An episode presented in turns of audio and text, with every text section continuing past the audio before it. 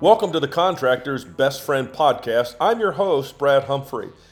Today we're sponsored by ForConstructionPros.com and Caterpillar. Our topic today is actually going to be, I think, set up for a pretty good one. I call it the good, bad, and the ugly of, of cameras and vehicles. And I know this is something that's beginning to hit and impact a lot of contractors uh, of all sizes. But today we're joined on the topic uh, by Morgan Grigsby, our Caterpillar safety expert. Morgan, it's good to have you again back in the uh, studios for this. And then also Lonnie Fritz, who will be joining us. He is Caterpillar's senior market professional of the construction industry, specializing sort of in heavy construction in the road building areas. Both of you, thank you for being with us today. Morgan, let me start with you. Is it not true that there are all kinds of feelings and emotions when you start talking about putting cameras in company vehicles.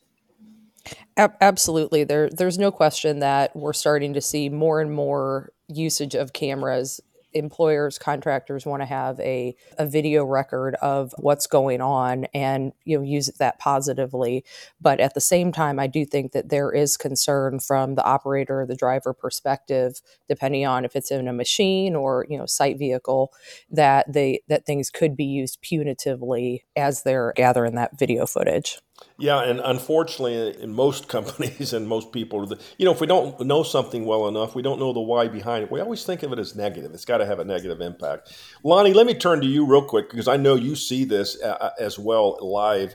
What is some of the resistance that you're seeing, and, and why is it out there? You think, uh, especially with operators or drivers? Yeah, so in talking to customers, even just recently, uh, especially including ConExpo and some other events I support, it can be looked at in a negative way by the operator, by the driver, you know, as they're looking after what they're doing or not doing.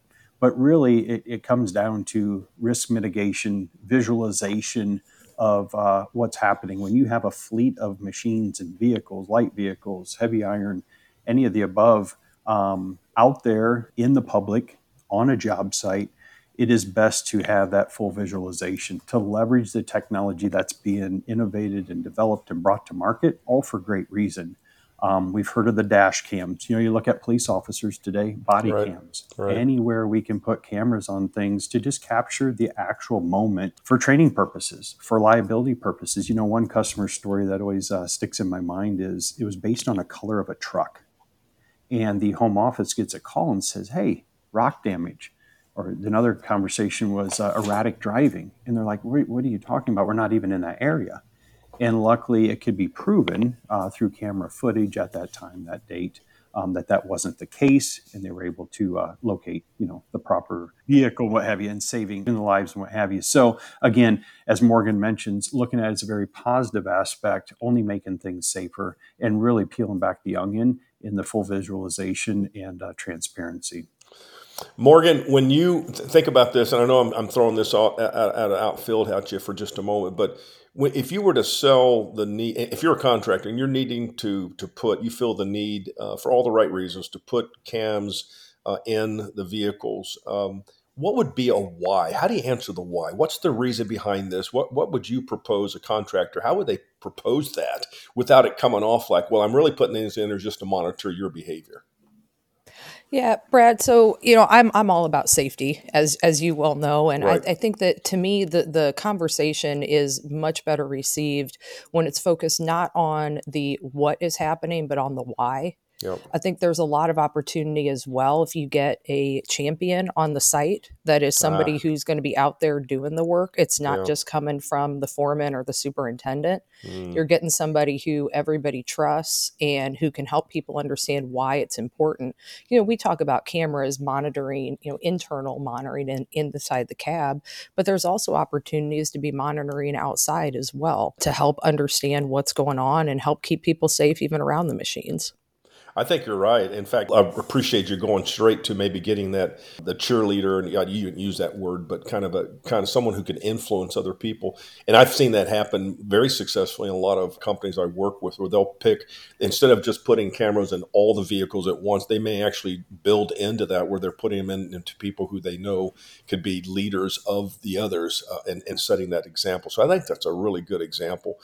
One of the things, you know, Lonnie, when I look at this also, do you actually see them being put into actually the equipment itself that have cabs? Yes, yes. I'm. Mm. If the cameras are out there uh, mm. on the market, designed for basically anywhere you can put them. I mean, when you yeah. think of the field offices, I used to put cameras in, mm. the classrooms, banks. You know, it used to be a lot of building type cameras. You know, hanging on the outside of buildings for security.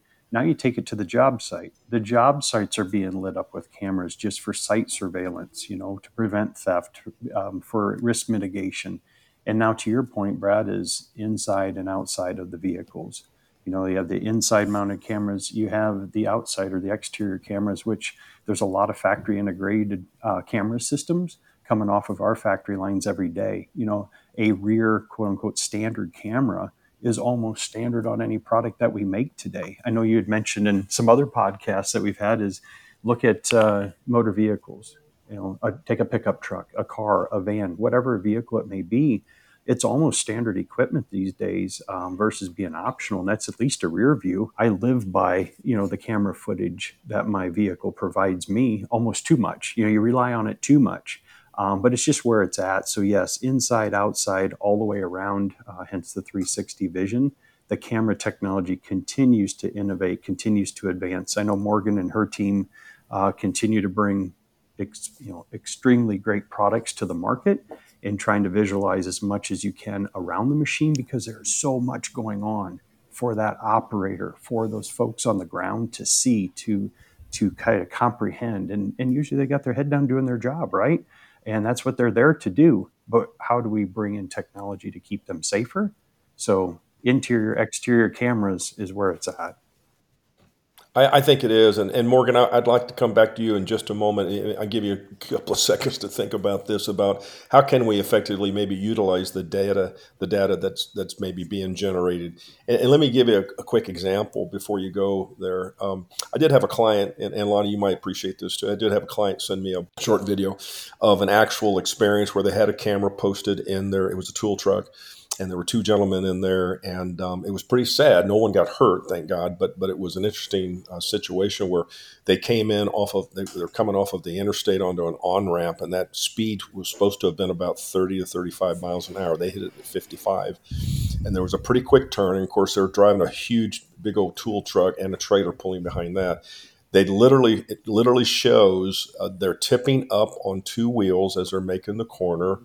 Um, the, the the driver and is struggling to keep it on the track instead of going over the you know the the um, the, the, the cliff there not cliff but but definitely a fall off. And the passenger was obviously not seat belted in hit his head. You could see his head hitting the top of the cab coming down. Now what's interesting about this is all happened within like what 10 seconds right the, the faces on these two gentlemen looked like they were almost laughing. They weren't. It was sheer fear.